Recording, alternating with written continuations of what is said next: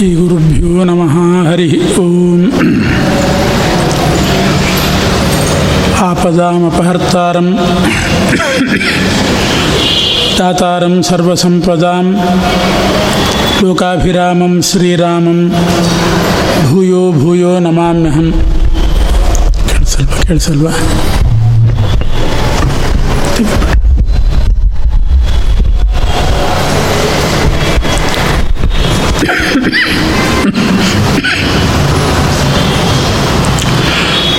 ಆಪಾದಮೌ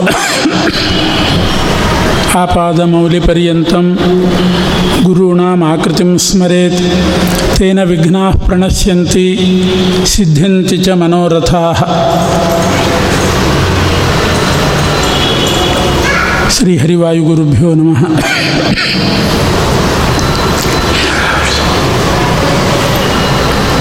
ಪರಮಪೂಜ್ಯರಾದ ವ್ಯಾಸರಾಜ ಮಠಾಧೀಶರಾದ ಶ್ರೀ ಶ್ರೀ ವಿದ್ಯಾ ಶ್ರೀ ಸತೀರ್ಥ ಶ್ರೀಪಾದಂಗಳವರು, ಒಂದು ಮಾತು ಕೇಳಿ ನೋಡಿ. ಸ್ವಾಮಿಗಳೇನಾದರೂ ಬಂದರೆ ಅವರಿಂದ ಉದ್ಘಾಟನೆ ಮಾಡಿಸಿ ಈ ಪುರಂದರದಾಸರ ಕಾರ್ಯಕ್ರಮವನ್ನು ನಡೆಸ್ರಿ ಅಂತ ಹೇಳಿದ್ದಾರೆ ಅಂತ ನಮ್ಮ ನಾಗಸಂಪಿಗೆಯವರು ಬಂದು ಹೇಳಿದರು. ನಾವು ಪೂರ್ವಾಶ್ರಮದಿಂದ ಹಿಡಿದು ಇವತ್ತಿನವರೆಗೂ ಕೂಡ ಪೂಜ್ಯ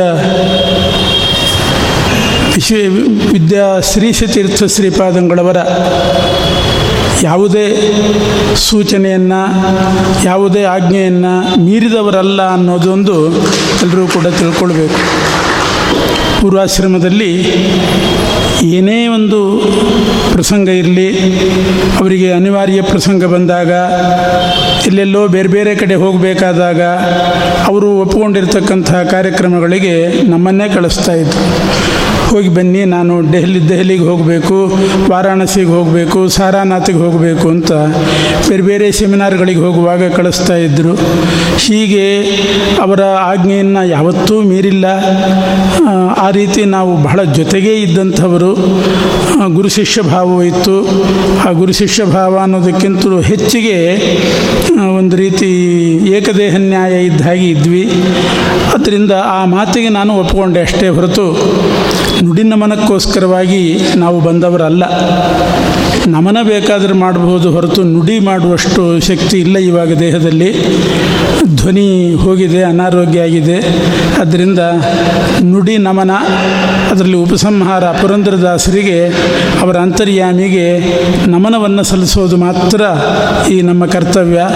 ಆದರೂ ಕೂಡ ಲೋಪ ಆಗಬಾರದು ಅನ್ನೋ ದೃಷ್ಟಿಯಿಂದ ಪುರಂದ್ರದಾಸರು ಮಾಡಿದಂಥ ಒಂದು ವಿಶೇಷ ಒಂದು ಉಪಕಾರ ಏನಿದೆ ಅಂತಂದರೆ ಅದನ್ನು ಒಂದು ಮಾತಿನಲ್ಲಿ ಹೇಳ್ತೇವೆ. ನಮ್ಮ ಶಾಸ್ತ್ರದ ಪ್ರಕಾರ ದೇವರ ಪೂಜೆ ಮೂರು ವಿಧವಾಗಿ ಹೇಳ್ತಾರೆ. ಅಂಗಪೂಜಾ ರಂಗಪೂಜಾ ವೈಭವ ಪೂಜಾ ಅಂತ ಮೂರು ಥರ ಪೂಜೆ ಇದೆ. ಅಂಗಪೂಜಾ ರಂಗಪೂಜಾ ವೈಭವ ಪೂಜಾ ಅಂತ. ಅಂಗಪೂಜಾ ಅಂತಂದರೆ ಈ ಸತ್ಯನಾರಾಯಣ ಕಥೆ ಪುಸ್ತಕದಲ್ಲಿ ಬೇರೆ ಬೇರೆ ಪುಸ್ತಕದಲ್ಲಿ ಕೊಟ್ಟಿರ್ತಾರೆ ಅಂಗಪೂಜೆ ಅಂತ. ಪಾದದಿಂದ ಹಿಡಿದು ಶಿರಸ್ಸಿನ ತನಕ ಪಾದವು ಪೂಜೆಯಾಮಿ, ಕಟಿಂ ಪೂಜೆಯಾಮಿ, ಉದರಂ ಪೂಜೆಯಾಮಿ ಚಕ್ಷು ಪೂಜೆಯಾಮಿ ಅದಲ್ಲ. ಅಂಗಪೂಜಾ ಅಂತಂದರೆ ವೇದ ಮಂತ್ರಗಳಿಂದ ಗರ್ಭಗುಡಿಯ ಒಳಗಡೆ ಅರ್ಚಕರು ಶುದ್ಧವಾಗಿ ವೇದ ಮಂತ್ರಗಳಿಂದ ಮಾಡುವ ಪೂಜೆ ಅಂಗಪೂಜಾ. ಅಂಗಗಳಿಗೆ ಮಾಡುವ ಪೂಜೆ ಅಲ್ಲ ಅದು. ಅಂತರಂಗದಲ್ಲಿ ಗರ್ಭಗುಡಿ ಒಳಗಡೆ ಮಾಡತಕ್ಕಂಥ ಪೂಜೆಗೆ ಅಂತ ರಂಗ, ಅಂಗಪೂಜಾ ಅಂತ ಕರೀತಾರೆ. ಅದು ವೇದ ಮಂತ್ರಗಳಿಂದ ಮಾಡೋದು. ಎಲ್ರಿಗೂ ಕೂಡ ಸಾಧ್ಯವಿಲ್ಲ. ಯಾರು ಅದಕ್ಕೆ ನಿಯುಕ್ತರಾಗಿರ್ತಾರೆ, ಪರಿಶುದ್ಧರಾಗಿರ್ತಾರೆ, ಯಾರು ವೇದ ಮಂತ್ರ ಬಲ್ಲವರಾಗಿರ್ತಾರೆ, ಅವರು ಗರ್ಭಗುಡಿಯ ಒಳಗೆ ಹೋಗಿ ಪೂಜೆ ಮಾಡಬೇಕು. ಆದರೆ ಉಳಿದವರಿಗೆ ಆ ಮೂರ್ತಿಯನ್ನು ಪೂಜೆ ಮಾಡಬೇಕು ಅಂತ ಆಸೆ ಇದ್ದರೆ ಅವ್ರು ಹೇಗೆ ಮಾಡಬೇಕು? ಅವರಿಗೆ ಈ ಅಂಗಪೂಜೆಗೆ ಅಧಿಕಾರ ಇರೋದಿಲ್ಲ. ಸಾಧಾರಣ ಲೌಕಿಕರಿರ್ತಾರೆ. ಅಷ್ಟು ಮಡಿ, ಪುರುಷ ಸೂಕ್ತ ಪಂಚಸೂಕ್ತ ವೇದ ಮಂತ್ರ ಯಾವುದೂ ಗೊತ್ತಿಲ್ಲ. ಅಂಥವರಿಗೋಸ್ಕರ ಇನ್ನೊಂದು ವಿಧಾನ ಮಾಡಿದ್ದಾನೆ ಪರಮಾತ್ಮ. ಅದು ಅಂಗಪೂಜಾ ಅಲ್ಲ, ರಂಗಪೂಜಾ ಅಂತ ಮಾಡಿದ. ರಂಗಪೂಜಾ ಅಂತಂದರೆ ಗರ್ಭಗುಡಿಯಿಂದ ದೇವರು ಹೊರಗಡೆ ಬರ್ತಾನೆ. ಮಧ್ಯಮಂಟಪ ಅಂತ ಇರ್ತದೆ. ಪ್ರಾಚೀನ ದೇವಾಲಯಗಳಲ್ಲೆಲ್ಲ ನೋಡ್ಬೋದು. ಗರ್ಭಗುಡಿಯಿಂದ ಮಧ್ಯಮಂಟಪ ಅಂತ ನಾಲ್ಕು ಕಂಬದ ಮಧ್ಯದಲ್ಲಿ ಒಂದು ಕಟ್ಟೆ. ಅಲ್ಲಿ ಉತ್ಸವ ಮೂರ್ತಿಯನ್ನು ತಂದಿಟ್ಟು ಲೌಕಿಕರಿಂದ ಪೂಜೆ ಮಾಡಿಸ್ತಾರೆ. ಅವರು ಮಡಿ ಉಟ್ಕೊಂಡು ಬಂದರೂ ಸಾಕು. ಮಡಿ ಉಟ್ಕೊಂಡು ಬಂದಿರ್ತಾರೆ. ಅರ್ಚಕರು ಹೊರಗಡೆ ಬಂದು ಅವರ ಕಡೆಯಿಂದಲೇ ಪೂಜೆ ಮಾಡಿಸ್ತಾರೆ. ಅದು ಉತ್ಸವ ಮೂರ್ತಿಗೆ. ಅದು ರಂಗಪೂಜಾ ಅಂತ ಅದಕ್ಕೆ ಹೆಸರು. ಅದು ಎಲ್ಲರೂ ಮಾಡ್ಬೋದು. ಆದರೆ ಯಾರು ಹಣವಂತರಿರ್ತಾರೆ, ಧನಿಕರಿರ್ತಾರೆ, ಅವರಿಗೆ ಮಾತ್ರ ಸಾಧ್ಯ. ದುಡ್ಡು ಕೊಟ್ಟು ಮಾಡಬೇಕಾದಂಥ ಸೇವೆ. ಹಣ ಇಲ್ಲದೆ ಇದ್ದರೆ ಅಷ್ಟು ದುಡ್ಡು ಇಲ್ಲದೆ ಇದ್ದರೆ ಅಂಗಪೂಜೆ ಮಾಡಲಿಕ್ಕೆ ಆ ಭಾಗ್ಯ ಸಿಗೋದಿಲ್ಲ. ಸಹಸ್ರಾರು ರೂಪಾಯಿಯ ಸೇವೆಯನ್ನು ಬರೆಸಬೇಕಾಗ್ತದೆ. ಅವರಿಗೂ ದೇವರ ಪೂಜೆ ಮಾಡಬೇಕು. ಅದಕ್ಕೋಸ್ಕರ ಪರಮಾತ್ಮ ಕರುಣೆಯಿಂದ ಇನ್ನೊಂದು ಉಪಾಯ ಮಾಡಿದ. ಅಂಗಪೂಜಾ, ರಂಗಪೂಜಾ, ವೈಭವ ಪೂಜಾ ಅಂತ ಇನ್ನೊಂದು ಹೆಸರಿಟ್ಟು. ವೈಭವ ಪೂಜಾ ಅಂತಂದರೆ ಗರ್ಭಗುಡಿಯಲ್ಲಿದ್ದ ದೇವರು ರಂಗಮಂಟಪಕ್ಕೆ ಬರ್ತಾನೆ ಮಧ್ಯಮಂಟಪಕ್ಕೆ ಅಲ್ಲಿದ್ದಂಥ ದೇವರು ಆ ಉತ್ಸವ ಮೂರ್ತಿಯ ಮೂಲಕವಾಗಿಯೇ ಹೊರಗಡೆ ಬರ್ತಾನೆ, ದೇವಾಲಯವನ್ನೇ ದಾಟಿ ಹೊರಗಡೆ ಬಂದ್ಬಿಡ್ತಾನಂತ. ಹೊರಗಡೆ ಮಾತ್ರ ಅಲ್ಲ ರಥ ಬೀದಿಯ ಸುತ್ತಲೂ ಮನೆ ಮನೆ ಬಾಗಿಲಿಗೆ ಬರ್ತಾನೆ, ಮನೆ ಮುಂದೆ ಬರ್ತಾನೆ. ಯಾರಿಗೆ ಹಣ ಇಲ್ಲ, ಕೈಯಲ್ಲಿ ಕಾಸಿಲ್ಲ, ಅಷ್ಟು ಶಕ್ತಿ ಇಲ್ಲ, ಅಂಥವ್ರ ಮೇಲಿನ ಕರುಣೆಯಿಂದ ಆ ದೇವರೇ ಹೊರಗೆ ಬರ್ತಾನೆ, ಪಲ್ಲಕ್ಕಿಯಲ್ಲಿಯೋ, ರಥದಲ್ಲಿಯೋ ಬರ್ತಾನೆ. ಆಗ ಆ ಮನೆಯವರು ತಮ್ಮ ಮನೆ ಮುಂದೆ ಪಲ್ಲಕ್ಕಿ ಬರುವಾಗ, ಆ ದೇವರನ್ನು ಹೊತ್ತುಕೊಂಡು ಬರುವಾಗ ಅಲ್ಲೇ ಒಂದು ತಟ್ಟೆಯಲ್ಲಿ ಒಂದಿಷ್ಟು ಸಕ್ಕರೆನೋ ಏನೋ ನೈವೇದ್ಯ ಹಾಕ್ಕೊಂಡು ಬಂದು ಒಂದು ಮಂಗಳಾರತಿ ಬತ್ತಿ ಇಟ್ಟು ತಾವೇ ದೇವರಿಗೆ ಮಂಗಳಾರತಿ ಮಾಡ್ತಾರೆ. ಒಂದು ಕ್ಷಣ ಅಲ್ಲಿ ನಿಂತು ಮಂಗಳಾರತಿ ಮಾಡಿಸಿಸಿ ಅವರಿಗೆ ಪ್ರಸಾದ ಕೊಟ್ಟು ಆ ಸೇವಕರು ಮುಂದೆ ದೇವರ ಪ್ರತಿಮೆಯನ್ನು ಕರ್ಕೊಂಡು ಹೋಗ್ತಾರೆ. ಮತ್ತೊಂದು ಮನೆ ಬಂದಾಗ ಅಲ್ಲಿಯೂ ಹೀಗೆ. ಇದಕ್ಕೆ ವೈಭವ ಪೂಜಾ ಅಂತ ಹೆಸರು. ಹೀಗೆ ಅಂಗರಂಗ ವೈಭವ ಅಂತ ಮೂರು ರೀತಿ ಪೂಜೆಗಳಿದೆ. ಇದು ಭಗವಂತನ ಕಾರುಣ್ಯ. ಈ ರೀತಿ ದೇವರು ಪೂಜೆಯನ್ನು ಸ್ವೀಕಾರ ಮಾಡ್ತಾನೆ. ನಮ್ಮ ಶಾಸ್ತ್ರದಲ್ಲಿಯೂ ಕೂಡ ಶಾಸ್ತ್ರಾಧ್ಯಯನದಲ್ಲಿಯೂ ಇದೇ ಕ್ರಮ ಇದೆ. ಅಂಗರಂಗ ವೈಭವ ಅಂತ. ಅಂಗಪೂಜಾ ಅಂತಂದರೆ ವೇದವ್ಯಾಸ ದೇವರ ಅಂಗಪೂಜಾ ಅಂತಂದರೆ ವೇದಾಧ್ಯಯನ ಮಾಡೋದು. ಬ್ರಹ್ಮಸೂತ್ರಗಳನ್ನು ಅಧ್ಯಯನ ಮಾಡೋದು. ಅದು ಎಲ್ರಿಗೂ ಸಾಧ್ಯವಾಗಲಿಕ್ಕಿಲ್ಲ. ಅದಕ್ಕೋಸ್ಕರ ವೇದವ್ಯಾಸ ದೇವರೇ ವೇದಗಳನ್ನು ಉಪದೇಶ ಮಾಡಿದಂತಹ ವೇದವ್ಯಾಸ ದೇವರೇ ಉಳಿದವರಿಗೂ ಅನುಕೂಲವಾಗಲಿ. ಭಗವಂತನ ತತ್ವ ತಿಳಿಲಿ. ಯಾರಿಗೆ ವೇದದಲ್ಲಿ ಅಧಿಕಾರ ಇಲ್ಲ, ಯಾರಿಗೆ ವೇದ ದಕ್ಕೋದಿಲ್ಲ, ಅಂಥವ್ರೇನು ಮಾಡಬೇಕು? ಪರಮಾತ್ಮನ ತತ್ವ ತಿಳಿಲಿಕ್ಕೆ. ಎಲ್ಲರೂ ವೇದನೆ ಓದರಿ ಅಂತಂದರೆ ಸಾಧ್ಯ ಇಲ್ಲ. ಅವರಿಗೋಸ್ಕರವಾಗಿ ಕರುಣೆಯಿಂದ ವೇದವ್ಯಾಸ ದೇವರು ಪುರಾಣಗಳನ್ನು ರಚನೆ ಮಾಡಿದರು. ಅದು ಜನಸಾಮಾನ್ಯಕ್ಕೆ ಮುಟ್ಲಿಕ್ಕೆ ಶುರುವಾಯಿತು. ಪುರಾಣ ರಚನೆ. ಇದು ರಂಗಪೂಜೆ ಇದ್ದ ಹಾಗೆ.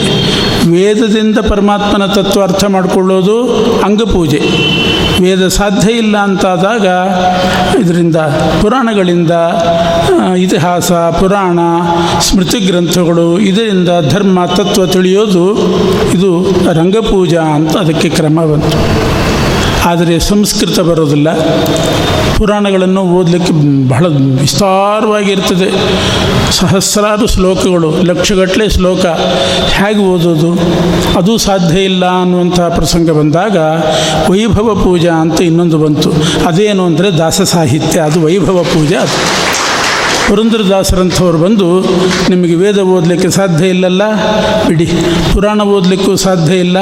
ಅದನ್ನೆಲ್ಲ ಓದಿ ಅದರ ಸಾರವನ್ನು ಮೂರು ಮೂರು ನುಡಿಯಲ್ಲಿ ನಿಮಗೆ ತಿಳಿಸ್ತೇವೆ ಅಂತ ಹೇಳಿ ಆ ಭಾಗವತದ ದಶಮ ಸ್ಕಂಧ ಆಗಲಿ ಅಥವಾ ಇತರ ಪುರಾಣಗಳು, ಉಪನಿಷತ್ತುಗಳು ಅದರದ್ದೆಲ್ಲ ಸಾರ ಸಂಗ್ರಹ ಮಾಡಿ ಸುಲಭವಾದ ರೀತಿಯಲ್ಲಿ ಈ ಗದ್ಯ ರೂಪದಲ್ಲಿದ್ದರೆ ಅದು ಓದಲಿಕ್ಕಾಗಲಿ, ಹೇಳಲಿಕ್ಕಾಗಲಿ ಕಷ್ಟ ಪದ್ಯ ರೂಪದಲ್ಲಿ ಬಹಳ ಚೆಂದಾಗಿ ಎಲ್ಲರೂ ಹಾಡುವಂತೆ ಸಣ್ಣ ಮಕ್ಕಳಿಂದ ಹಿಡಿದು ಇವತ್ತು ಪ್ರತಿಯೊಂದು ಸಣ್ಣ ಮಗು ಹೇಳ್ತದೆ, ಏನು ಸವಿ ಏನು ಸವಿ, ಹರಿನಾಮ ಅಂತ ಸಣ್ಣ ಕೂಸು ಹೇಳ್ತದೆ ಹಾಡು.